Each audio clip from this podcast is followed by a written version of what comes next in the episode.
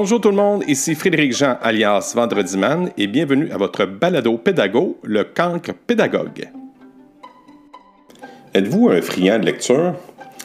Est-ce que vous avez un endroit préféré où est-ce que vous achetez vos livres? Comment est votre relation avec votre libraire? Justement, parlant de relation, j'ai communiqué avec Édouard Tremblay, une personne hyper disponible dans ce moment de l'année de décembre où il y avait beaucoup d'ouvrages. Alors, c'est dans la même frénésie que je m'entretiens avec Édouard Tremblay, un des propriétaires de la librairie Pantoute. Bonne écoute! Salut, comment ça va, Édouard? Ben, ça va bien, mon ami, ça va bien. Euh, dans on est dans les tribulations du temps des fêtes, évidemment, mais euh, les ah grosses. Ah, oui? ah ben, je veux dire, pas, pas, pas de, de, partir à l'interne, bien sûr, on s'entend, mais comme je travaille à la librairie Pantoute, hein, on a beaucoup, beaucoup, beaucoup de gens. Euh, les, les, gens sont au rendez-vous et bon, avec les, les nouvelles qu'on a eues assez récemment bon, de fermeture, disons que ça a un petit peu bousculer les choses. Donc, euh, ah. on s'en sort bien. Il y, a, bien du monde, mais c'est une drôle de, drôle de situation. Oui, c'est ça. Vous autres, comment, comment ça s'est passé, euh, ton aventure euh, depuis la COVID avec la librairie? Ben, tu vois, les deux, les, deux librairies Pantoute, on a quand même la chance d'avoir un bon système d'envoi postal. Aussi, grâce aux librairies indépendantes avec les libraires.ca, on peut faire des commandes web et bon, tout le kit. Euh, ce qui fait qu'on a quand même été fermé malgré tout, ne veut pas durant une grosse partie du, confinement de, ce printemps, mais en gardant euh, euh, en filigrane quand même les envois postaux, en gardant les choses comme ça, ce qui a permis malgré tout de ne pas, de pas tourner complètement à vide. OK. Vous aviez un, bon, un bon roulement, une bonne clientèle. Oui, oui, oui. Ben, on a quand même un bon bassin de, fidèles. on approche du 50e anniversaire de la place. Il y, en ben a qui fréquentent ça depuis pratiquement 50 ans. Mm-hmm. Euh, et euh, je pense aussi que les, les ben, d'un, le confinement, les gens se sont tournés beaucoup vers la lecture parce qu'il fallait bien faire de quoi. Puis un moment donné, euh, la TV et tout, ça, fait un temps. Non, ça fait un temps. beaucoup de gens Juste société aussi, ça fait un temps. C'est ça. les, gens se sont retournés beaucoup quand même là-dessus. Euh, l'été a été pas mal aussi. Je pense que l'appel qu'il avait fait de dire euh, du maire, entre autres, de dire Ah, venir redécouvrir Québec, venez voir comment c'est une ville agréable, c'est une ville le fun. Ben, on a eu le passage quand même de beaucoup, beaucoup de gens de la province qui sont venus, ce qui a donné, euh, malgré l'absence du tourisme, un été qui n'a pas été si mal. Et donc, mm. dans l'ensemble, euh, je te dirais que c'est, oui, c'est, évidemment, c'est énormément d'adaptation parce que là, tu vois, depuis un moment, ben là, il mm. faut compter les clients, il mm-hmm, faut mm-hmm. donc, exercer une surveillance constante. Mm. Évidemment, ce n'est pas tout le monde qui partage, disons, le même. Euh, le même point de vue par rapport au masque, par rapport au port du masque, par à la manière aussi dont on le porte. Donc, des fois, euh, c'est plate, mais on n'a pas le choix de faire un peu de, la police. discipline, bon, ne serait-ce que d'appliquer bon, la, loi, hein, on n'a pas le choix.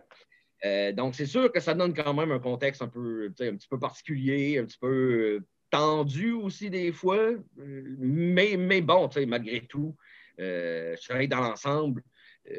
quand, on, quand on se compare, on se console. Surtout que nous, on, on est sur la rue Saint-Jean et il y a quand même beaucoup de commerces.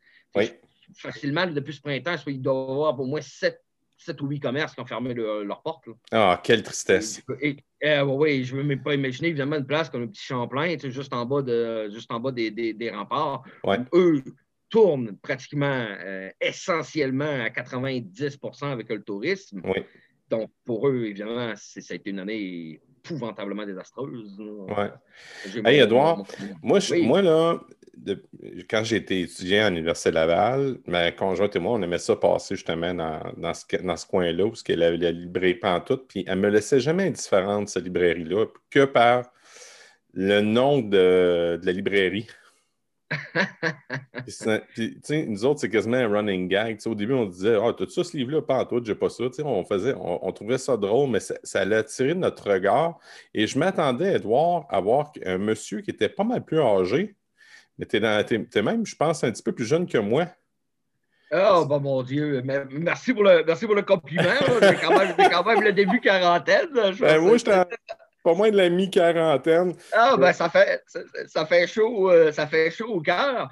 Mais, oui, ben, tu sais, comme en fait, la librairie Pantoute, depuis, euh, depuis cinq ans, on a passé par une espèce de, processus assez, euh, assez extraordinaire, assez, euh, assez agréable. Oui, parce que, bon, dans le fond, c'est ça, ça avait été fondé à l'époque par, oui, par un propriétaire unique, M. Lebrun, qui, avec l'assistance de quelques, quelques actionnaires, bon, avait fait fonder la librairie, bon, l'avait fait évoluer, l'avait fait runner jusqu'à nos jours. Mais le fait est qu'il est arrivé justement il y a cinq ans, M. Lebrun voulait prendre sa retraite. Ce, qui est bien, normal. Et euh, comme ça avait pas mal toujours été dans la philosophie de l'entreprise, c'est de garder cette espèce justement d'indépendance, de ne pas s'inféoder à une chaîne ou à une autre pour mm. garder aussi l'indépendance, c'est-à-dire de, choix des libraires, de ce qu'on présente, de ce qu'on est, de ce qu'on fait, de ce qu'on soutient. Mm-hmm. Euh, il a proposé, en fait, le projet a, été, a, émergé comme ça, de dire de revendre la librairie, en fait, essentiellement aux, euh, libraires. Mm. Mais toi, tu étais employé là, c'est ça, Edouard? Oui, oui, oui, tout à fait. Euh, maintenant, je suis, gérant de, plancher, en fait, mais euh, comme euh, à l'instar de, tous mes collègues, en fait, la grande majorité de mes collègues, ben, on, était libraire ou bon, des gens qui travaillaient soit à la réception au bureau et tout, donc tous, vraiment des employés de Pantoute. Mm. et on a accepté, en fait, de, se réunir comme ça en coopérative, ce qui nous a permis justement d'avoir, disons, les, ben moyens financiers, évidemment, qu'individuellement, on n'avait pas. Euh, le modèle est donc un petit peu plus complexe que ça, mais juste pour faire une histoire courte, c'est effectivement c'est les libraires maintenant qui euh, possèdent essentiellement la librairie, donc ils décident comme ça en CA, hein, comme, comme C'est bien génial, ça. oui, euh, ben, c'est un modèle qui est, à ce que j'ai pu comprendre, aussi assez unique. On est pas une des premières là, qui qui, qui, qui, qui, qui comme ça. Mais en même temps, quand tu penses que, bon, il y a maintenant de plus en plus de gens qui n'ont pas nécessairement d'enfants. Donc, s'ils ont des entreprises, l'entreprise ne va pas nécessairement se léguer de manière familiale comme ça autant que ça l'était. Mm-hmm. Euh, et donc, je pense que c'est peut-être un modèle qui est appelé à devenir, euh, à devenir de plus en plus peut-être courant, en fait. Euh, parce qu'en plus, ben, tu veux, veux pas, ça donne, ça donne un autre degré d'implication dans ton travail. Hein, je veux dire, mm-hmm. la passion du travail se couple avec la volonté aussi de vouloir voir à quelque part, ton entreprise, je veux dire, on s'entend, on n'est pas, des businessmen, on reste des libraires. Là. Euh, mais je veux dire, il y a quand même une volonté de voir justement notre, bébé, notre, mm-hmm. place, qui va prendre du mieux, aller vouloir s'y impliquer, vouloir justement euh, s'assurer que tout ça tourne en rondement. Euh, donc, dans l'ensemble, ça donne quelque chose de, de, non, de vraiment, comme je te disais, assez unique, assez extraordinaire, mais qui, mm qui marche euh, quand même bien. C'est sûr que c'est beaucoup d'apprentissage. Ben oui, j'imagine. Euh, à tous les niveaux. Hein. Mais êtes-vous euh, êtes propriétaire occupant, locataire? C'est locataire, en fait. fait que les, les, les, deux, les deux pantoutes, là, parce qu'il y en a un aussi sur, sur Saint-Joseph qui va fêter son pas loin de son 15e anniversaire. ah, je savais même pas qu'il y en avait un sur Saint-Joseph. Ben, oui, c'est ça. Ça fait, comme je disais, à peu près 12-15 euh, ans. Euh, ah, euh, local quand même beaucoup, beaucoup plus petit, malgré tout, mais super bien localisé et qui a, qui a aussi, évidemment, qui s'est comme bien placé dans tout l'espèce de renouveau de Saint-Roch, Limoilou. Ouais. qui est devenu une espèce, depuis quelques années, une espèce de nouveau quartier latin avec un paquet de, belles mm-hmm. boutiques, de, de restos, le fun et des choses comme ça. Et on est qu'à peut-être 15 minutes de marche l'une de l'autre et c'est incroyable de voir la différence de la clientèle, euh, la différence de, la demande. Euh, malgré tout, c'est quand, même assez, euh, quand même assez phénoménal. Mais le premier, le premier là, il est plus touristique?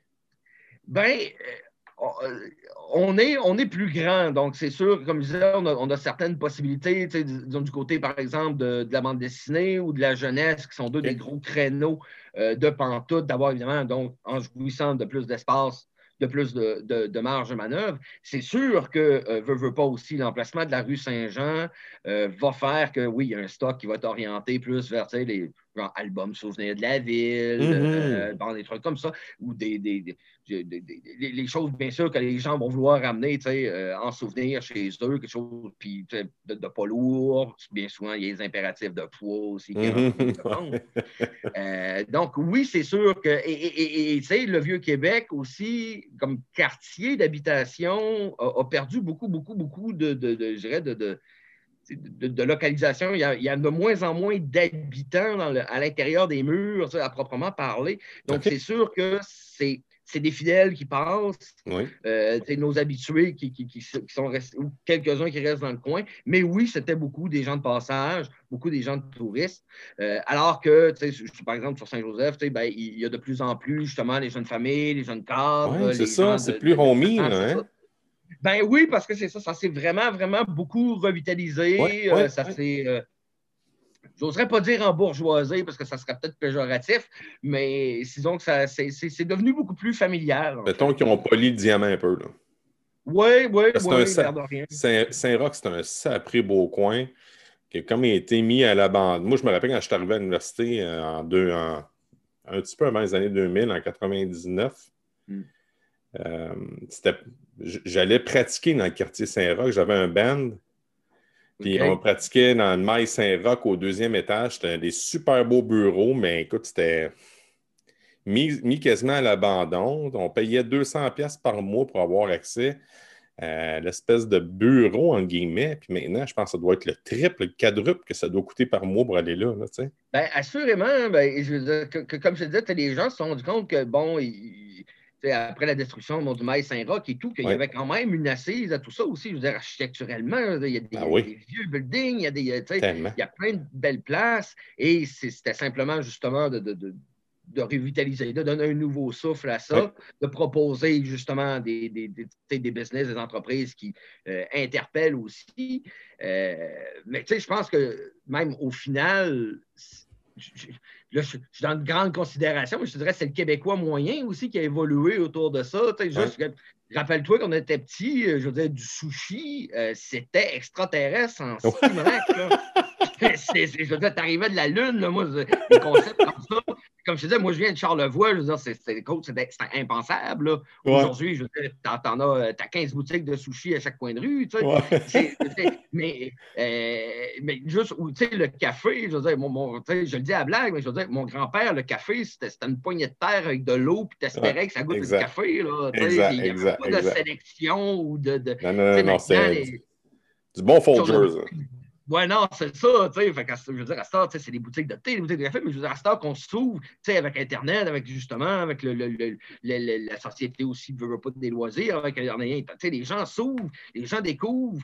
Et euh, on a plein d'émissions, tu sais, pour des foodies à Star, des choses comme ça. Donc, tu sais, puis ça, ça, vient en complétion, tu sais, justement, d'autres trucs comme la grande librairie, ou, tu sais, les gens se cultivent, les gens ont envie d'essayer des ah trucs, les gens se rendent compte que la vie est elle passe vite, euh, elle est tough, puis des fois, ben, c'est plaisant d'essayer d'en profiter un peu, de découvrir des choses, inusitées, puis le fun.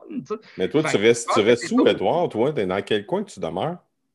Ben, moi, je demeure dans le coin de, de, de, de Sainte-Foy. En fait, je ne suis pas à côté de mon, euh, de mon emploi. Ça me fait quand même une bonne run de, bonne run de bus. Mais euh, malgré tout, j'adore mon coin. Je, je, suis installé là depuis un peu plus de 20 ans. Là, donc, OK proximité de service, euh, du bon voisinage aussi. Il y a des gens de tous les horizons aussi dans notre coin. Donc, c'est bien plaisant pour ça. Euh, donc, c'est, je ne quitterai pas euh, de gaieté de cœur, disons. Oui. Moi, je suis parti parce que il y avait pas, quand on a fini notre bac, il n'y avait pas beaucoup d'emplois à l'époque là-dedans, en enseignement. Puis j'avais des, j'avais des perspectives pour faire de la suppléance, mais je ne voulais pas perdre mon temps. J'ai fini mon bac quand même assez tard. J'ai fini à l'âge de 26 ans. Ouais, ouais, Je, n'avais pas envie de niaiser, mettons. Fait que euh, j'étais allé travailler à Montréal. Mais euh, peu de temps après, il y avait des ouvertures, puis il y en a encore en ce moment où on se parle, c'est euh, assez, extraordinaire. Mais toi, ton passage aux études, tu dis que tu arrives de Charlevoix, tu étais à l'Université Laval, toi aussi? Oui, en fait, ben, moi, j'étais de la génération, on a eu on était de la, peut-être deux, troisième année où il y avait ouvert un cégep, en fait, à Pointe-au-Pic, qui est encore là, le centre d'études en, Charlevoix. Ah oui? J'étais un des. Oui, oui, oui, c'est tout petit, on s'entend. C'est oh, oui, c'est comme à Montmagny, oui. 200-300 personnes, Mhm. mais euh, on avait la chance euh, d'être avec, écoute, un bassin de profs hyper le fun, des gens dynamiques, euh, des tout petites classes, bien sûr. Fait qu'on avait des rapports extrêmement étroits euh, avec cool. eux, super, Cool. super. Fait que, tu sais, malgré la petitesse des moyens, malgré la petitesse de la place, euh, on, on- on était sauterelles, là, je veux dire, on avait des projets de fous, tu sais, c'était des- des- les- des- toujours des belles initiatives, des affaires qui étaient, qui étaient super plaisantes. Et, euh, ben, évidemment, oui, par la suite, comme j'ai, moi, ma, vocation, c'était, et ça reste l'histoire, euh, même si je suis euh, libraire. Euh, ben, je suis allé à, à l'Université Laval. J'ai fait bac maîtrise, en fait, euh, à Laval, euh, avec une spécialisation en antiquité. Donc, pour être certain d'être bien sûr de ne pas me trouver de job dans mon domaine. J'ai mis toutes les chances de mon côté pour être certain de rien trouver.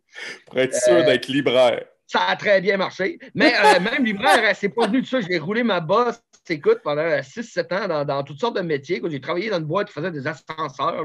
J'ai travaillé en cuisine, j'ai travaillé en enseignement, j'ai travaillé. euh, parce que, bon, je me doutais bien aussi que, que, que, que, c'était pas. euh, donc, ça allait pas de soi, justement, se placer dans, dans, ce genre de domaine-là. Mhm. Et, et je t'avoue, justement, parce que c'est quelque chose en plus que tu évoquais, le- le- l'enseignement, c'est une discipline qui me plaisait énormément, qui me plaît encore énormément. Ouais. Mais la, la nécessité, par exemple, au cégep, de toujours devoir faire comme trois, quatre places euh, pour Ouais. avoir une tâche complète, il faut que tu sois, à, bon, à moins d'être vraiment chanceux ou d'obtenir une permanence ou d'être dans vraiment des gros cégeps, comme bon, il peut en avoir, par exemple, je ne sais pas, à Montréal. Mais si je prends, par exemple, justement, le petit cégep de Charlevoix, un prof qui, à part les quelques rares profs de, de, de, de matières qui sont enseignées en sciences pures et en sciences humaines, euh, je veux dire, si tu vas avoir un 100% de tâches, il ben, faut que tu aies des tâches à Jonquière aussi. Il faut que tu en aies à Québec. Il faut que tu en aies. Et Oui, c'est je vrai. t'avoue que moi, cette, cette vie-là, à courir un peu sur la route, entre les copies, entre les trucs, ça ne m'interpellait pas autant qu'un que, que, que job de libraire n'est pas du 9 à 5, mais qui sont plus, plus stable. hein. Oui, c'est ça, c'est ça. Parce que là, tu es là depuis combien d'années, euh, Edouard? Euh, Ben, c'est ma dixième année, en fait. euh, Wow. Donc, déjà, oui, ça a passé, écoute, comme un, comme un coup de vent. hein. C'est preuve que ça a été. euh, Pourtant, tu as le verbe facile, euh, tu serais un super bon enseignant. Ben, j'adore ça, comme je te dis, c'est- c'est c'est vraiment juste euh, par manque de. de- de- de- mais, mais- mais en même temps, tu sais, avec la librairie, c'est un peu aussi. euh, c'est un peu ça qu'on fait, par la bande. Ah oui. Euh, parce que justement, tu sais, euh, moi, je travaille beaucoup avec du côté de la BD. Je suis un gros, gros fan de, de manga, de BD japonaise. Ah Euh, oui? Et ça m'a amené justement, oui, oui, ça m'a amené à collaborer tu sais, avec des écoles, euh, aller présenter justement des séries parce que certaines bibliothécaires voulaient avoir un fond de manga dans leur, Ah. dans leur librairie, dans leur bibliothèque, mais tu sais, ils ne savaient pas trop par quel bout prendre ça parce que c'est quand même un univers qui est relativement vaste, qui a, qui a ses propres codes, ses propres. Euh, Mhm. J'ai donné toute une série de, de conférences là-dessus, dans des bibliothèques, des choses comme ça. Et euh, ce qui fait que, entre ça, la radio, justement, des opportunités comme la tienne aussi, le travail de libraire nous permet quand même pas mal aussi de diffuser, justement, de- d'enseigner, de, transmettre. Puis, euh, avec le double avantage que, un, bon, tu sais, justement, moi, je suis dans une librairie indépendante. Donc, une librairie indépendante, ce que, ce que les gens ont besoin de, de- de- de- de bien saisir, c'est qu'on a justement cette marge de manœuvre-là. On a ce qu'on appelle un fonds littéraire, ce qui est moins présent dans les grandes chaînes. OK. Euh, J'oppose le fond à justement, le, le- disons, les best-sellers, c'est-à-dire les choses qui, qui roulent et qu'on va trouver partout. Des nouveautés, des Ouais. choses, justement, des grands vendeurs. Ça, vous allez les retrouver partout. Mais euh, ce qu'on appelle le fond littéraire, c'est-à-dire bon, le bassin de choses qu'on considère comme incontournables, je ne sais pas, les Trois Mousquetaires ou euh, Hermanès ou bon, peu, peu- peu importe, Tintin ou Mhm, ces mhm. choses-là, évidemment, les chaînes ont euh, souvent moins, moins la possibilité ou moins tendance à les tenir. C'est vrai, c'est vrai, raison. Et ce qui fait que les indépendants, ben, veut, veut pas ce fonds-là, comme, c'est justement un bassin de livres qui est récurrent, qui revient tout le temps, eh bien, au fil des ans, il va tranquillement prendre la couleur des gens qui sont là. Parce que ce qui vend beaucoup, ben, c'est ce qu'eux suggèrent beaucoup. Mhm. Et donc, on va finir par avoir des, des- des- des- des- justement comme ça, les librairies avec des micro-spécialités. Des gens qui sont très, très forts, je ne sais pas, moi, en littérature japonaise, par Oui. exemple, ou Mhm. euh, sais, euh, quelqu'un qui est un tripeux de, de jardinage. Fait que là, la librairie va avoir un gros, gros fond de livres de jardinage parce qu'il les connaît bien, parce qu'il est capable de les suggérer sans problème. Et donc, donc euh, avec ça aussi, ben, on a la, possibilité, justement, pour revenir à l'idée de l'enseignement, de choisir un peu nos ouvrages. ah, il me semble que ça, ça, ça, au-delà du plaisir que ça donne, ben, il y a une leçon de vie le fun ou édifiante, ou euh, cette œuvre-là, je pense que ça, il faudrait genre que tout le monde ait lu ça dans sa vie, fait que mm. en avoir tout le temps au plancher. Donc, il y a quand même ce, ce, ce, cet aspect, comme je te disais, d'enseignement et de deux, ce qui est je pense, là, c'est de la confidence de libraire, mais c'est peut-être le, plus beau moment qu'on peut pas avoir de, de, vie. Comme, comme je disais, je travaille en BD, je travaille beaucoup aussi du côté de la littérature fantastique. Et d'avoir euh, un, jeune garçon, une jeune fille qui arrive à 12, 13, 14 ans, qui n'a rien lu, qui est une page blanche. Oh my God. Ah, fais-moi découvrir, fais-moi, découvrir la littérature fantastique, par exemple. là, tu repenses à tout ce qui t'a fait triper, Le Seigneur des Anneaux, Conan, tout. lui, il les a jamais lus. Là. Et là, il revient au fil des semaines comme ça, avec le même, ben, souvent le même émerveillement que toi, tu avais à l'époque, parce que c'est la première fois qu'il lit. Là. ça, mon gars. Avec la soif, la soif d'apprendre. Ça vaut tout l'or du monde. Écoute, ça, c'est le plus beau, un des plus beaux salaires. Ça, puis on ne le dira jamais assez. Je, je le dis euh, pour tous les libraires quand vous allez voir vos libraires qui vous disent venez me donner des nouvelles de ça, retournez donner des nouvelles à vos libraires. Ah si, vous avez ah apprécié, ah si vous avez apprécié la suggestion qu'ils ont fait, il n'y a pas un salaire qui équivaut le plaisir de savoir ça. Parce qu'on prend toujours une chance. Hein, je veux dire, oui, on essaie de saisir la personne, on essaie de saisir ce qu'elle aime, mais si on veut vraiment justement créer un lien, si on veut vraiment sincèrement lui faire découvrir de quoi qu'elle va triper, qu'elle va avoir du fun, ben on, prend une chance, on se met à nu. Mm-hmm. Puis des fois, on se le demande parce que là, on ne voit pas la personne ou on ne donne pas de nouvelles. mon Dieu, elle a-tu aimé ça ou je suis passé à côté? J'ai-tu. Ah, ben oui, c'est vrai. J'ai-tu mal suggéré ma chose ou puis, puis, puis aussi, ne veut pas, surtout quand c'est des relations, comme je t'ai dit, qui se développent des fois sur 5, 10, 15, 20 ans, 30 ans, 40 ans. Euh, je veux dire, on, apprend à connaître ces personnes-là d'une manière aussi intime qu'un coiffeur ou qu'un. tu sais, les gens se confient à nous. Mais donc, ça fait qu'on finit par connaître justement de manière très vivace ce qu'ils aiment, ce qui les passionne. Et même, ça nous permet, nous, je te dirais même en amont, des fois, on, on reçoit des livres euh, je ne sais pas, une copie, quelque chose d'hyper pointu, on ne le met même pas au plancher, on dit celui-là, met le côté pour monsieur ou madame une telle, c'est ah, sûr qu'il va le prendre. Parce qu'on sait que c'est un passionné de ça et que lui va sauter dessus. C'est toute cette, toute cette introduction. C'est ça que je dis, c'est important d'avoir comme le feedback, d'avoir le retour de, avez-vous aimé votre lecture? Ça a l'air bien à dire. Ben, c'est quelque chose que j'ai jamais, je m'ai jamais arrêté. Moi, ben, j'achète un livre, je m'en vais puis je pars mais jamais que. Edouard, jamais je suis retourné discuter avec le libraire et dire Ah, ce livre-là, c'était pas si pire, c'est quelque chose de mieux. Tu sais, j'ai jamais eu cette relation proximale avec un libraire. ah, mais tu, tu, me montres une belle avenue. Ça aide énormément pour le libraire. c'est comme je te dis, ça aide à cerner, ça aide à. Puis, c'est comme je dis, c'est un, renforcement aussi positif. C'est-à-dire, j'ai bien réussi ma job. C'est dur ben oui. de ça.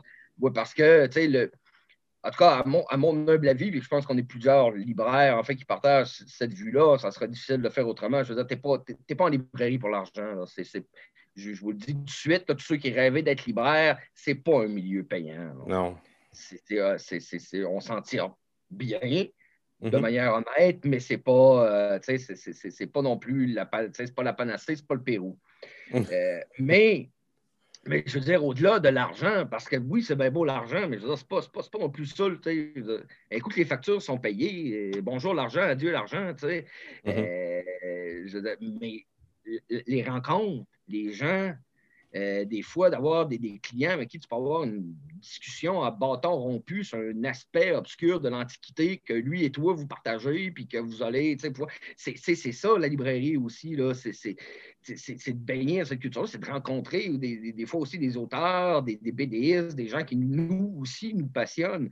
Et c'est quelque chose qu'avec chez Pantoute, on, on, avait déjà et qu'on a voulu vraiment dynamiser aussi, qui là, évidemment, est au beau fixe, tu comprendras pourquoi. Mais c'est les trucs des causeries. On adorait et on a toujours été recevoir des auteurs de toutes sortes d'horizons, de toutes sortes de thématiques. Ce pas nécessairement des romans toujours, ça peut être des essais, de la philo, peu, importe. Euh, et d'avoir comme ça des causeries qu'on enregistrait parfois ou qui étaient devant le public. Euh, ben, voyons donc, c'est bien cool ça. Ah, écoute, on a reçu ça. Je te, je te raconterais des, des, des, des, trucs. Là, on a reçu, ben, si, je peux me permettre la confidence, parce qu'encore une fois, c'est un, probablement de mes plus beaux souvenirs de, de, de librairie. Oui, vas-y. On avait reçu il y a quelques années euh, M. André Markovic, euh, qui n'est pas un auteur, mais qui est peut-être un des meilleurs traducteurs euh, actuellement. C'est un gars qui a retraduit pour les, les, éditions Thésaurus, en fait, d'Actes l'entièreté de Dostoïevski. OK. Euh, donc, quelques dizaines de milliers de pages. Ouais, ouais. il a traduit, écoute, du Pushkin, il a traduit du. Ce, gars-là est, une institution vivante absolument extraordinaire. Que je ne connaissais pas. Et là, bon, j'ai l'air de oh mon Dieu, que je connais ce gars-là depuis des années. Je ne connaissais pas avant son passage à la causerie chez Pantoute. et j'ai découvert là, je veux dire, un homme d'une érudition, écoute, d'un savoir euh, d'une modestie euh, euh, au-delà de ça. Et, ça a été là, une heure et demie de pur, pur, pur, pur, pur bonheur d'écouter ce monsieur-là discuter de l'art de la traduction, discuter de comment en Russie, il y a cinq saisons, printemps, été, automne, hiver et Pushkin, euh, de, ah, non, c'est ça, c'était transcendant. Écoute, puis on en a eu des, Serge Bouchard qui a fait de multiples passages chez Pantoute, un trésor national, M. Ah Bouchard. ah oui, tellement. Moi, j'ai eu la chance de rencontrer Jean Soulard, euh, faire une heure avec Jean Soulard, moi qui ai toujours été fan un peu de cuisine.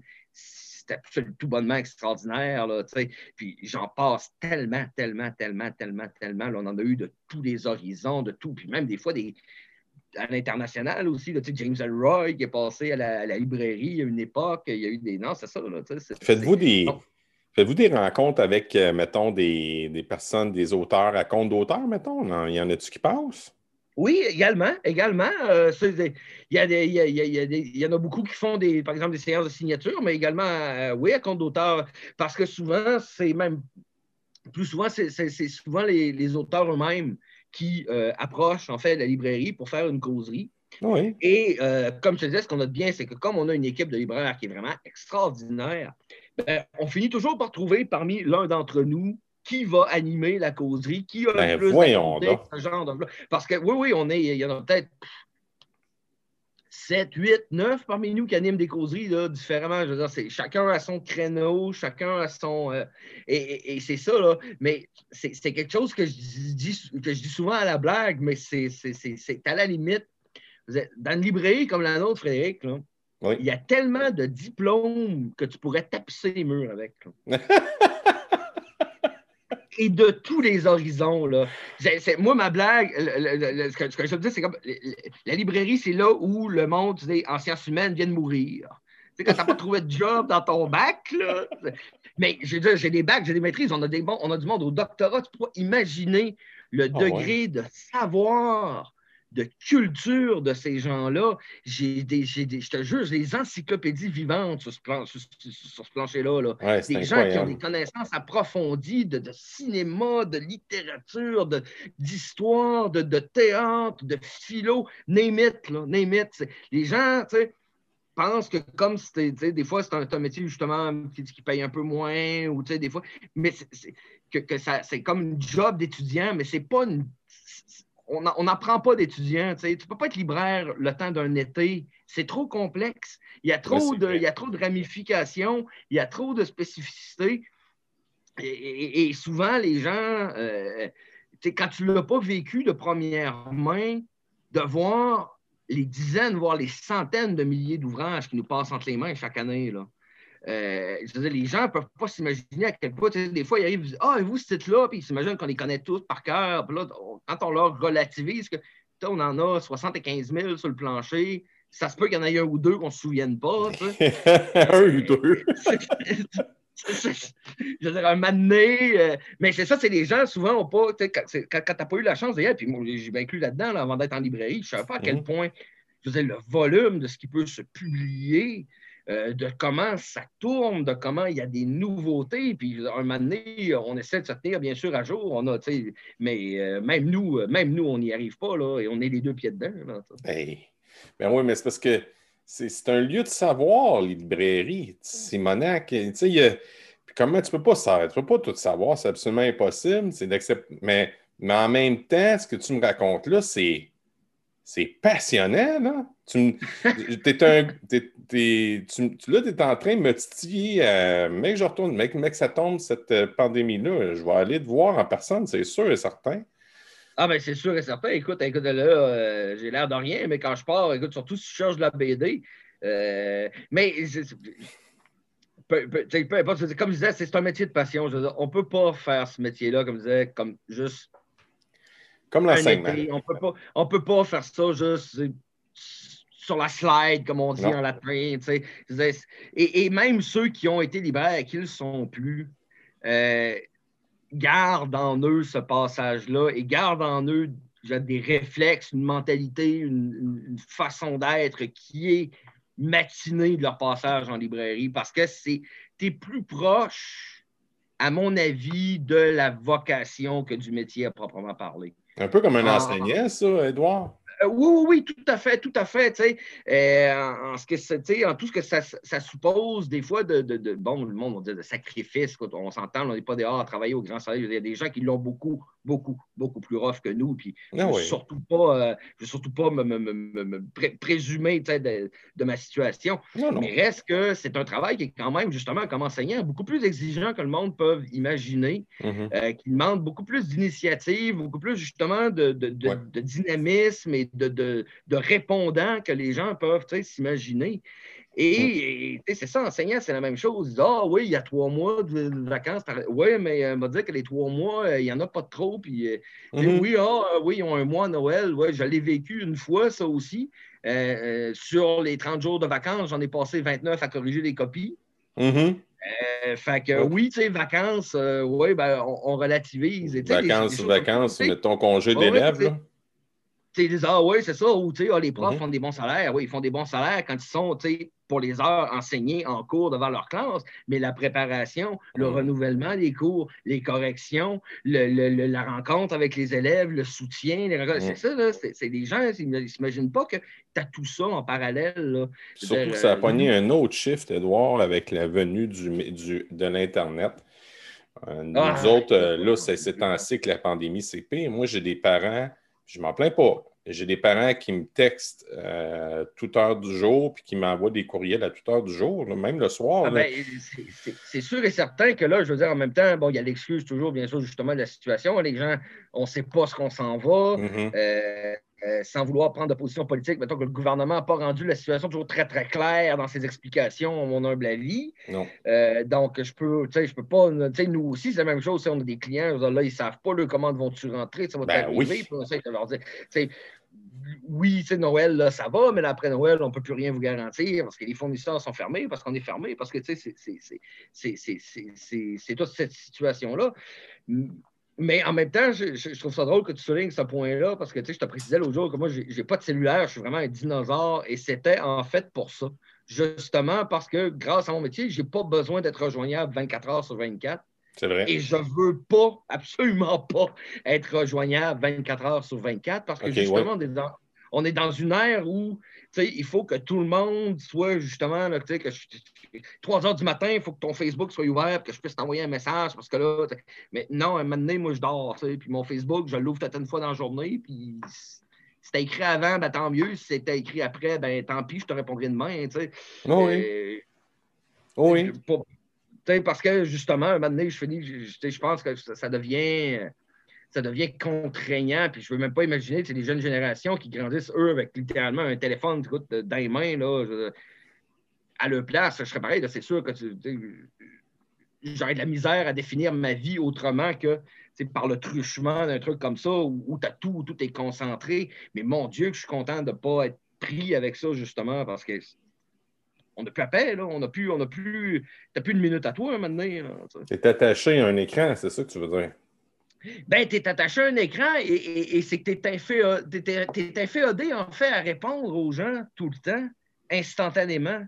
Mm. Et, je remets ça, en fait, je, me permets de remettre ça en parallèle avec le travail en librairie, parce qu'encore une fois, maintenant qu'on est à l'ère de l'instantané, et avec la compétition de trucs comme Amazon, qui, on ne se le cachera pas, sont super rapides. Je veux dire, tu commandes un livre, le lendemain, le surlendemain, il est chez vous. Là. Ouais. Mais c'est sûr que, bon, quand tu enchaînes tes employés à leur bureau puis tu les traites comme des esclaves, ça va vite. Hein? c'est sûr que dans, quand, tu, quand, tu, te fous des, droits humains puis des conditions de tes travailleurs puis que tu es, épuises dans le job, c'est certain que le rythme, il roule bien. Mm-hmm. Mais blague à part, ça fait que les gens s'imaginent que, que, que, justement, que des, fois, j'ai comme l'impression qu'ils s'imaginent qu'on imprime les livres dans l'arrière-boutique à la demande de ce qu'ils ont besoin. c'est la même chose. Oui, oui. Tu as raison, c'est la même chose quand je regarde, mettons, un de mes amis qui a une compagnie de meubles. C'est ça qu'il hmm. dit. Il dit les gens payent, puis ils disent, mais ils pensent que j'ai tout dans le backstore. Oui, ben c'est exactement. Puis moi, je veux dire, quand les livres euh, ne sont pas chez nos, chez nos distributeurs dans les entrepôts à Montréal, que c'est un livre français, par exemple, ben, ben il faut qu'ils traversent l'Atlantique. Ben ils ne les envoient pas par avion, les, livres. non, ça vient par bateau. Euh, tout à fait. Donc, rajoute à ça, euh, par exemple, une condition comme la COVID ou la grève des débardeurs ou des problèmes avec la France. Et là, tu sais, tu vois un peu, quand je te disais que ça va bien, mais quand des fois on, pédale un peu, ben c'est ça, c'est que c'est évidemment de plus en plus difficile et pour les libraires et pour les fournisseurs d'avoir des dates précises, euh, des, des, choses comme ça. Et comme les gens sont habitués à l'instantané, sont souvent habitués d'avoir justement leur réponse tout de suite ou leur truc tout de suite, ben ça cause inévitablement parfois des frustrations. Hein, hmm. C'est plate, on trouve ça triste, mais c'est ça. Hein, dans le fond, tu rends service quand on rentre chez toi parce que tu nous invites à prendre ton temps. Ben, en quelque sorte, oui. Puis on, est là pour ça. Encore une fois, c'est, je m'étonne toujours de, de, voir les gens qui s'excusent, en fait, comme oh, on ne veut pas vous déranger ou on veut pas vous. On Moi, mon premier réflexe, c'est d'écouter, si le client me dérange, je suis aussi bien de mettre la clé dans la porte. Là. Je, je passe à côté de 100 de, de, de, de l'utilité de, l'entreprise, là, quelque part. Euh, mais oui, et, donc, et euh, c'est toujours le bout aussi le plus agréable, d'avoir à suggérer, d'avoir à proposer des choses à des gens qui ont envie de lire, qui ont envie de découvrir. Euh, je veux dire, entre ça et pousser les rayons, le choix est vite fait de qu'est-ce qui est le plus stimulant et qu'est-ce qui est le plus agréable. Et, donc, quand, quand, les, quand les clients, justement, rentrent dans les librairies, moi, je, leur dis, gênez-vous pas, venez, venez voir, dérangez votre libraire. Il est là pour ça. Il est, là pour ça. Et euh, c'est que même des fois aussi, si vous ne trouvez pas ce que vous cherchez ou si vous n'avez pas le livre dont vous avez besoin, bien, lui va peut-être être capable aussi de vous trouver une alternative, ou quelque chose qui va, qui, va combler ou qui va, qui, qui, va vous proposer autre chose, qui ne sera peut-être pas justement pile ce que vous cherchiez, mais euh, qui va vous ouvrir une nouvelle avenue aussi, là, parce que ça sert aussi à ça, prendre une chance avec le, avec ton client, des fois, essayer de dire, ah, surtout avec les, plus habitués, des fois, on a envie de leur sortir, de sortir de leur zone de confort, de dire, ah là, je te, je te mets au défi, lis ça, ça va peut-être peut te plaire, ça te plaira peut-être pas, mais tu sais. Viens m'en parler. Oui, ben c'est ça, on est rendu assez proche dans notre relation que, de, de, libraire à, client que euh, je, je, veux me permettre de pouvoir te suggérer quelque chose comme ça. Es-tu en train de me dire qu'il y en a qui rentrent dans ta librairie peuvent facilement passer un 2-3 heures puis. Euh, de trois heures, il n'y a rien là, là. Il y a des gens qui peuvent passer une journée. Là. Il y a des gens qui peuvent passer une journée, là, en revenir trois fois dans la journée. Puis, je veux dire, puis là, c'est, si en plus, ils ont le malheur de partir un libraire passionné sur un domaine qu'ils connaît bien, ah ben là. Euh, c'est terminé. Ah, c'est terminé, c'est terminé. Moi, j'ai, dit, encore une fois, je, quand j'ai. Euh, quand les gens me disent Oh mon Dieu, euh, je passerai ma journée ici où c'est donc agréable. Ça. Je faites bien attention, hein, parce que moi, j'ai rentré pour une journée, puis ça fait 10 ans de ça. c'est comme ça qu'on devient libraire.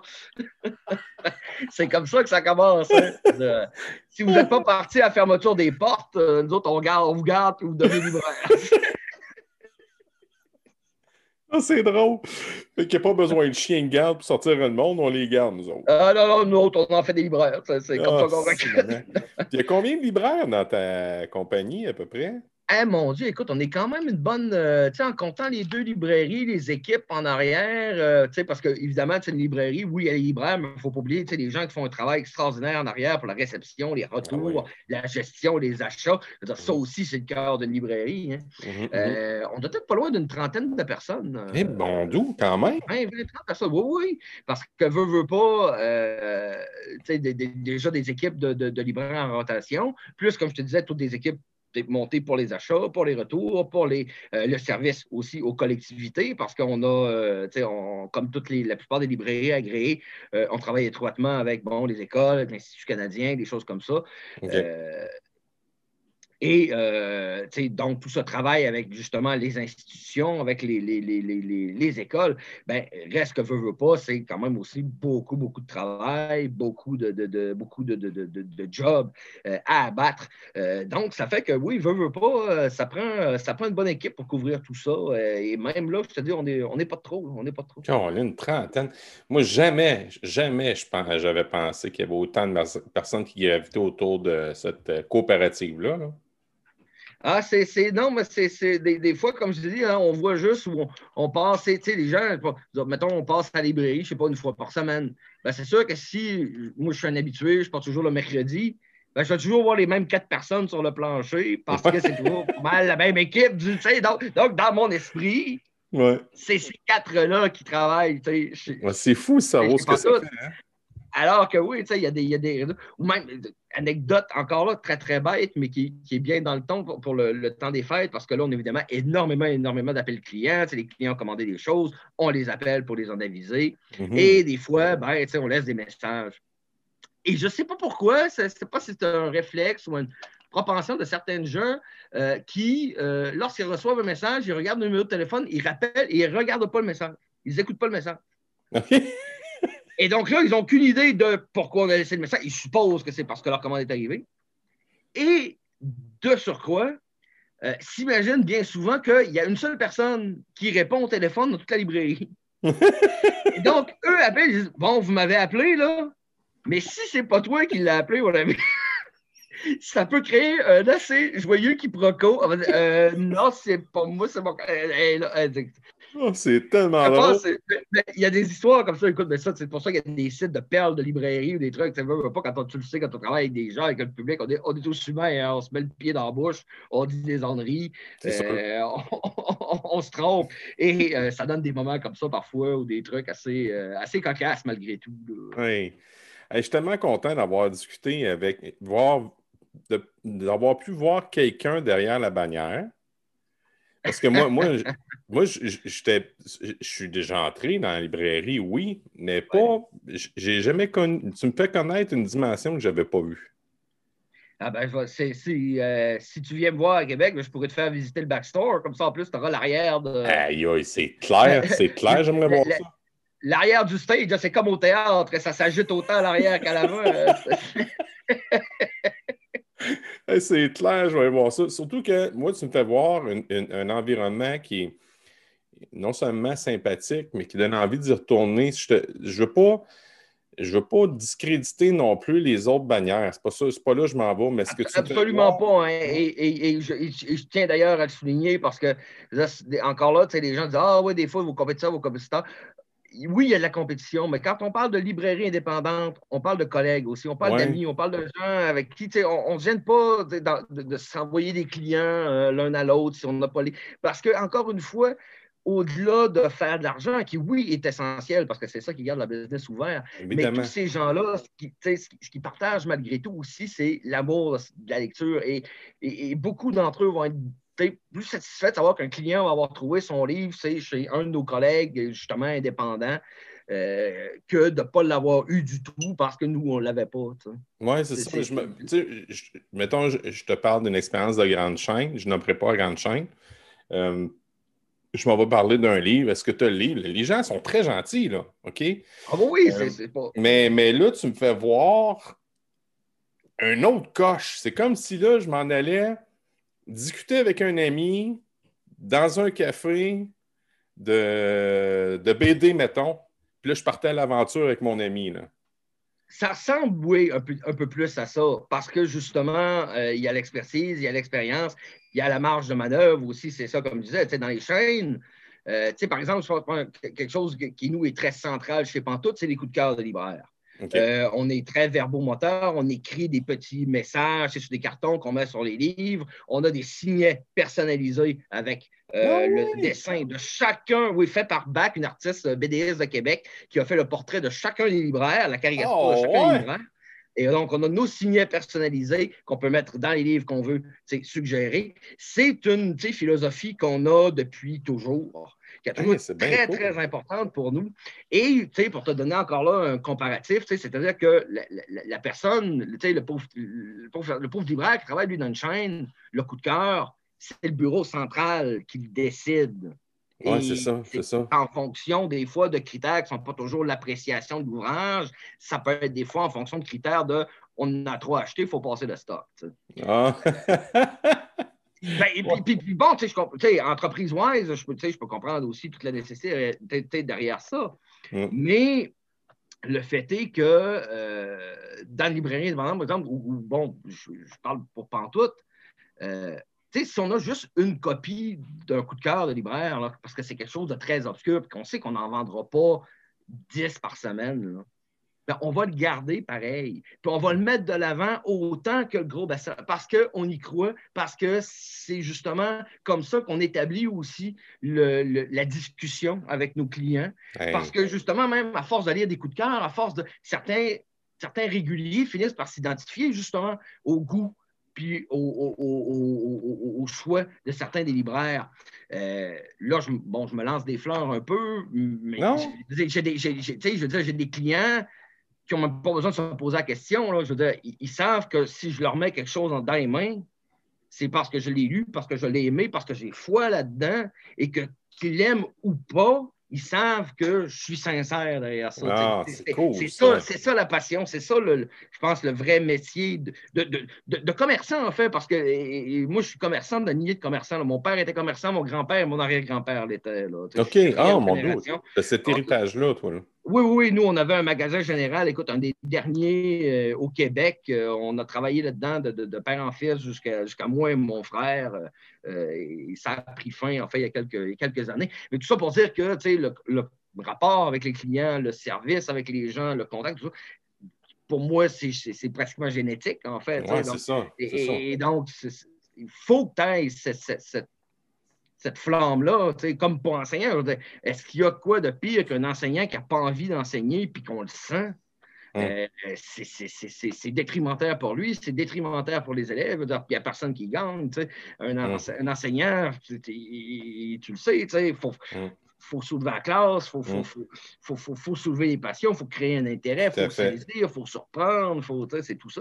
Moi, j'en avais un, là, un, collègue, là, Edouard, là, on je, je l'avais appelé le crabe parce qu'il rentrait de côté pour ne pas avoir l'air d'un gars qui rentre de reculons. Eh, c'est ouais, ben, sûr que tu sais. C'est comment à partir de là obtenir la motivation des élèves en arrière? Oublie ça, oublie ça. Il était passionné, il était passionné par sa matière. Ouais. Il adorait sa matière, mais il n'avait pas la passion de la partager. C'est ce qui arrive souvent aussi dans le domaine universitaire, parce que tu as des, des profs qui sont essentiellement des chercheurs et qui sont excellents chercheurs. Oui. Mais ce n'est pas parce que tu es un chercheur que tu es un pédagogue. C'est pas parce que tu es un pédagogue que, que, tu es un chercheur. Hein, Exactement. L'un l'autre. Et, c'est comme je disais, c'est la même chose en librairie. Hein. Si je t'arrive, je te tends un livre, j'ai la face euh, de, de, 10 pieds de long, puis que je te dis, ben ouais, ben ça, mon ami, c'est pas mal populaire. Donc, l'argument, euh, l'argument de vente n'est pas, pas bébé vargeux, comme on dit par chez nous dans Charlevoix. Ah, ça me rappelle tellement des souvenirs. J'ai nous autres, quand j'ai fait mes études à l'Université Laval, on avait d'excellents chargés de cours. Ouais. Mais les profs qu'on a eus, nous autres, mais pas toutes, mais il y a eu certains profs qu'on a eus qu'on se disait. Ça dépend des cas, c'est ça. Et on se disait, mais qu'est-ce qu'il fait là? sais, ils viennent parler de pédagogie, mais. Mais, mais j'ai compris l'affaire après parce que j'ai discuté à un moment donné. Je dis là, écoute, ça marche pas. je veux comprendre. C'est quoi cette patente-là? Puis il m'expliquait, il disait Ah, il dit, parce que moi, je suis obligé, pour avoir mes subventions de recherche, je suis obligé d'avoir des charges de cours. Oh. OK, OK. Voilà, voilà. Là, là je venais de comprendre, je venais de comprendre la game de l'université. Oui, oui. Et, c'est très difficile aussi pour ça. Ben, même encore, parlant des carrières que je n'ai pas eues, euh, c'est justement l'université, j'aurais aimé ça aussi être chercheur. Mais c'est un domaine qui, encore là, c'est un milieu qui est très difficile. On se bat pour les subventions, on se bat pour avoir les permanences. Euh, la, situation des enseignants, euh, on, aura beau dire ce qu'on veut, les gens s'imaginent que hein, c'est ça que c'est le paradis, puis que c'est très, très, très loin de ça. Et quand on se compare à des pays, par exemple, des pays scandinaves, où, je veux dire, le, choix des enseignants, c'est quasiment aussi contingenté que les médecins. Puis les, mhm, mhm. On comprend qu'on a encore du chemin à faire là, avec ça. On a encore beaucoup de chemin à faire. Parce que tant que la, tant que la, vocation, justement, d'enseignant n'aura euh, pas les recevra pas à nouveau les titres de noblesse qu'elle avait, toute l'importance que ça a, et, que moi-même, je t'avoue que je ne comprends pas. Je ne comprends pas comment les gens ne peuvent pas allumer. ils, forment le citoyen de demain, ils forment l'avenir, ils forment ceux qui vont prendre les décisions, ceux qui vont prendre soin de vous quand vous allez être vieux. Euh, comment on peut prendre ça à la légère? C'est inconcevable. Non, non, c'est vrai. C'est de la musique à mes oreilles que tu dis là. Mais, écoute, là, on est en train, Edouard, de vivre, moi je le sens, là, une espèce de changement dans toute la, relation avec l'élève, dans toute la relation avec le parent. Euh, on est rendu dans du, du, 2.0. On, on commence. J'ai comme l'impression que on a eu beaucoup d'attentes sur le système, OK? Mais le système est une trop grosse machine pour, pour, euh, pour piloter seul, OK? Fait que là, plutôt, là, on fait comme nous autres dans notre coin à Victoriaville, il y a Normand Maurice qui, lui, a dit Je ne peux pas montrer aux adultes à faire la récupération, puis, euh, mettons, à allumer sur l'importance du compostage, puis de donner une deuxième vie à, des, du linge, à d'autres affaires. Ce que je vais faire, c'est que je vais sensibiliser les jeunes. Exactement, exactement. C'est comme ça, à l'époque, les, les, CEC, justement, ben, ben, le CFC, je veux dire, le recyclage, comme ça, ça a commencé avec nous, c'est avec nous qui parlait de ça, et c'est comme ça que ça. Puis là, on a conscientisé, c'est tout à fait tout à fait exact, je veux dire. Et, je, me, permets une mini montée de lait là-dessus parce que, bon, ils ont commencé à parler d'enlever les, cours d'antiquité, euh, d'histoire au cégep et tout. Ah non, ah non, faut, pas faire ça. Et, écoute, j'avais le, cœur fendu pour ne pas dire que j'avais envie de, hurler autour de moi. Euh, et, je fais écho justement euh, à, M. Baker, qui était mon, directeur de thèse à l'université et qui nous avait fait nous-mêmes une montée de lait qui m'a marqué à l'époque. Euh, où il parlait des exemples édifiants. ce que je veux dire là-dedans, c'est que euh, souvent, on, on, parle justement comment les, jeunes gens se cherchent, les jeunes gens ah, les, les, garçons ont plus d'exemples, ont plus de modèles, ah, les jeunes filles, c'est juste, c'est hyper sexualisé, c'est hyper. Mais c'est comme si on arrêtait notre réflexion, notre regard à ce qu'on voyait à la télé ou tu sais, ce qui était à la mode maintenant, mmh. la télé-réalité ou bon, peu importe, euh, les, influenceurs ou bon, les, podcasts. Et, et, évidemment, j'ai rien contre ça. Tu sais. Mais ce que mon, directeur nous faisait souligner, c'est qu'à quelque part, on se renvoie le reflet de nous-mêmes parce que c'est des gens de la, du même âge qui vivent les mêmes choses, qui aiment les mêmes trucs, qui aiment les mêmes. Au lieu d'aller chercher une inspiration différente. Et une inspiration différente, bon, on va la chercher où? Dans des gens qui ont vécu à d'autres époques, justement, qui ont vécu d'autres choses, qui, ont, qui, nous permettent de relativiser. Et, oui, il y en a des proches, justement, bon, on peut penser à la Deuxième Guerre ou des choses comme ça. Quand je vois des gens se plaindre qui ont un masque dans le visage, je pense à ceux qui ont débarqué sur Omaha Beach, je me dis, bon sang, euh, on ne vous demande pas un gros sacrifice.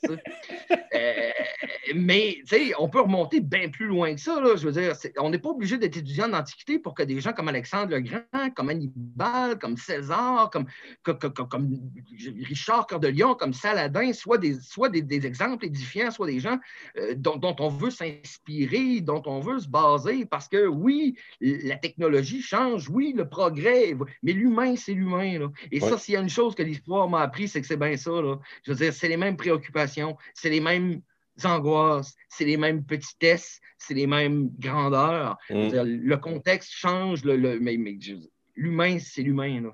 Mm. Et, même au-delà des pays, au-delà des races, au-delà des religions, euh, quand on le ramène à son plus petit dénominateur commun, quand on le confond, l'humain, c'est l'humain.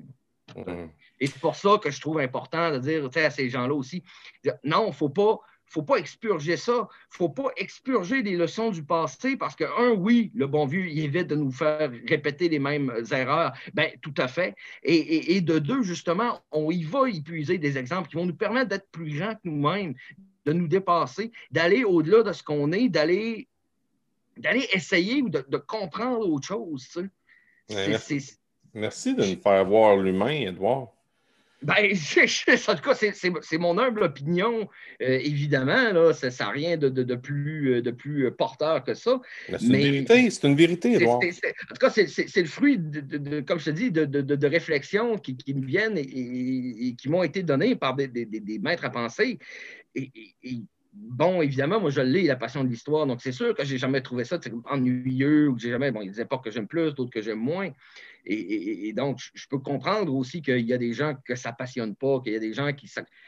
Mais en même temps, je veux dire, c'est tellement. C'est nous, c'est notre passé, notre. il y a sûrement un moyen d'accrocher les gens avec avec un dynamisme, avec quelque chose, pour qu'ils comprennent que justement, on ne peut pas évacuer ça. Au contraire, il faudrait que ça soit obligatoire dès le primaire faut que l'histoire du monde, et, pas juste l'histoire de l'Occident, justement, parce que si on commence, si on commence tôt, si on prend ces gens-là euh, dès le bas âge, ben, on peut leur enseigner, oui, l'histoire du Québec, du Canada, on peut leur mm. enseigner l'histoire de l'Occident, mais on peut leur apprendre aussi l'histoire africaine, l'histoire mm. asiatique, toute la mm. richesse de ces choses-là. Je veux dire, je suis historien de formation, j'ai passé plus de, six ans à l'université à étudier intensivement l'histoire. Et pourtant, tu me parlerais de, je sais pas, de, l'histoire de l'Asie du Sud-Est.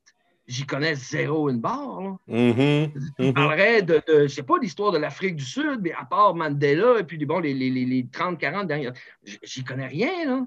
C'est pour, pour, ça que je te dis, c'est tellement vaste, c'est tellement gros, c'est tellement faut que les gens se penchent là-dessus dès le départ. Et, et, un moment donné, ils vont, ils, vont, ils vont tout comprendre. Ils vont comprendre la richesse et l'importance qu'il y a, là-dedans. Tu as raison. on est rendu à la dernière portion de l'émission déjà. Eh ben oui, ben oui. ça fait déjà une heure qu'on jase. Je sais, hein, je sais, ça, ben moi, tu, ne te doutais pas avec quel grand trap tu t'embarquais, là. Hein, ben moi, c'est comme je te disais avant l'émission, moi, je suis à cœur d'une demi-heure, mais c'est rare qu'on se rend là. Mais encore une fois, euh, on est rendu, on est rendu au-delà de la, la demi-heure que je dis à toutes les personnes que je rencontre, parce que je me rends compte, avant qu'on achète, je disais que l'éducation, c'est ça allume tout le monde. Puis là, je suis dans mon. Ouais, c'est ça. Là, je suis dans mon dernier blitz, dans le fond, mes questions en rafale. Oui. Fait que je te pose des questions. T'as-tu écouté mes podcasts dans le passé? Euh, quelques extraits, oui, tout à fait. OK. Mais vers la fin, j'ai toujours mes questions en rafale, puis tu peux y aller concis si tu es capable. Si tu n'es pas capable, tu as besoin de lancer quelque chose, go for it. Comme je te dis, moi, mon podcast, c'est euh, une vague, puis j'ai une planche de surf. On va voir, nous apprendre l'esprit synthétique en histoire. On va voir si je me souviens de mes leçons. bon. Bon, ben, Edouard, pour toi, l'éducation, c'est? Essentiel. Hmm. OK, c'est bon. Ton plus grand succès? Ma conjointe. Oh, c'est beau ça. Comment elle s'appelle? Nathalie, c'est qui partage ma vie depuis maintenant 20 euh, ans euh, et qui, euh, qui, a toujours été à côté de moi. Et Dieu sait que je ne suis pas toujours un caractère aussi facile qu'il peut le, paraître. Donc, d'avoir réussi à la garder auprès de moi, je pense que c'est mon plus bel accomplissement. ah, c'est cool, bravo. ton plus grand apprentissage, c'est quoi, Edouard? L'esprit critique. Ça, ah c'est les études d'histoire, l'esprit critique. Il n'y a rien de plus essentiel que ça. Et on le voit tellement aujourd'hui avec les complotistes, avec tout ça, je veux dire, avec les gens qui prennent leur info sur le coin d'une table sans vérifier. C'est ça, là. Esprit critique. C'est bon. Le, plus important. C'est bon. Euh, une personne qui a eu un impact dans ta vie, et pourquoi? il y en a eu beaucoup. il, y en a, il, y en a, eu beaucoup. Nomme-en un euh, au hasard. Vite de même, euh, vite de même mon père. C'est sûr que c'est mon père. Euh, je veux dire, comme tous les petits gars, je désespère de, de, de, de, rendre mon père, mon, mon, père fier de moi, à l'ombre de mon père. J'aimerais être aussi, aussi solide, aussi fort, être aussi. c'est sûr que c'était une de mes grandes sources d'inspiration. Oh, cool. là, je parle à un, libraire, puis je pose toujours la question à toutes les autres personnes T'aimes-tu lire? Et je sais que la réponse, ça doit être oui. Oui, accessoirement, ça aide. y a-t-il un livre qui, selon toi, toute personne devrait lire? Eh, encore une fois, ça, c'est la, question qui tue euh, à un libraire. Mais je t'avoue que euh, parce que, euh, parce que j'ai un pour tous et tous pour un de tatouer sur l'avant-bras, je oh! dirais les trois mousquetaires. parce que j'ai un amour Alexandre Dumas. immense, immense, immense pour cette œuvre-là. Et malgré mon amour pour Tolkien, mon amour pour Orwell, mon amour pour un millier d'auteurs, parce qu'il y en a tellement. Dumas, avec les trois mousquetaires, m'a présenté tout ce que tout ce que j'escomptais, tout ce que j'estimais de ce qui est la grande amitié. La belle et grande amitié franche, celle avec des ah, La confrérie, Oui, c'est ça, envers et contre tous. Des frères qui, vont au-delà du sang. Euh, de, dire, des gens des gens sur, sur, lesquels tu peux te reposer, dont, dont ta foi dans leur intégrité, dans leur noblesse, dans leur. Et j'ai la chance d'avoir des amis comme ça aussi. T'en as une même? Euh, oui, évidemment, j'en ai pas 100 000, c'est pas, pas, ça. Pas mais, mais, j'en ai, j'en suis euh, sûr à 100% C'est un de mes biens les plus, les plus précieux euh, d'ailleurs. Mais c'est aussi parce que, justement, parce que Dumas m'a, je dirais, un peu motivé à entretenir, à, à chercher ça, en fait. Ah, c'est cool. Les, trois mousquetaires, ça, il faut lire ça au moins une fois dans sa vie. Oui, je suis d'accord. Je suis d'accord. Euh, quand tu étais à l'école, tout ton passage scolaire, est-ce que les gens te considéraient comme, ou les enseignants ou ton entourage te considérait comme un cancre, c'est-à-dire une personne paresseuse ou un mauvais élève, ou encore qualifié d'aigle, c'est-à-dire une personne brillante et intelligente? Euh, moi, j'étais dans les premières classes. J'ai toujours été dans le, pas mal euh, dans, les, dans les nerds en avant, les geeks. Euh, c'est, ouais, j'ai toujours été allumé fort à l'école. Il faut dire que j'ai toujours bien aimé ça aussi. Il y avait des matières où j'étais moins à l'aise, mais non, moi, j'étais dans les j'étais dans les petits premiers à l'avant. c'est correct, ça. C'est correct. Comme je te dis, il n'y a pas de bonne ou de mauvaise réponse. fait que, hey, ça fait, ça fait le tour de mon émission, Edouard. Euh, je découvre une amitié. Merci beaucoup de ta disponibilité. C'est extraordinaire. J'ai été, écoute, extrêmement, extrêmement, extrêmement emballé par ça, mon ami. D'un, merci infiniment de m'avoir donné cette, d'avoir pensé à moi, de m'avoir donné cette opportunité-là. Écoute, puis euh, j'espère que oui, on va pouvoir se rencontrer au-delà de cette, de cette donnée ben, COVID euh, en personne. Je ne sais pas, je sais pas euh, ce que je m'en vais, Edouard, là-dedans. m'a dit, là, j'ai, notre ami commun, Julie, Julie qui, qui, travaille avec moi, qui m'aide comme recherchiste. Ben, t'as bien, bien choisi, en tout cas, parce que non, mais, non, je dis ça, je dis ça parce que dès, dès qu'elle m'a parlé en fait du, projet, euh, moi, ça s'est arrêté au fait que Julie me proposait quelque chose. Je n'avais pas besoin de caution morale plus que ah, ça. Ah, à ce point-là. Non, non, non. Écoute, ça fait 25 ans qu'on se connaît. Là, on a fait nos études ensemble. C'est une fille absolument extraordinaire. Oui, vraiment. Ah, non, non, moi, je veux dire, il, suffisait de voir son nom et, j'acceptais d'emblée. ben, écoute, on ne sait pas ce qu'on s'en va avec ça. OK? Euh, j'ai des petits projets qui mûrissent en tête. Euh, tu sais, peut-être euh, l'idée de faire même des, des, podcasts avec plusieurs personnes. Mais en tout cas, si c'est le cas, je te fais signe. Je suis tout disposé à la moindre des invitations, mon cher ah, ami. Extraordinaire. Ça immensément plaisir. Ben, merci beaucoup, Edouard. Salut. Là. Ça va plaisir.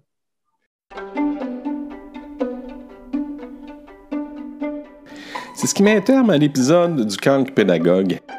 Revenez-nous la semaine prochaine alors que je m'entretiens avec une personnalité bien connue du monde de l'humour. Vous entendrez authenticité, sensibilité et résilience. Mesdames, Messieurs, la semaine prochaine, c'est avec Daniel Grenier que je m'entretiens. Un merci spécial à ma recherchiste et collaboratrice Julie Courtois de chez Facilite Affaires, qui m'aide à la collaboration de ce projet extraordinaire. Salut tout le monde, à bientôt. Ciao!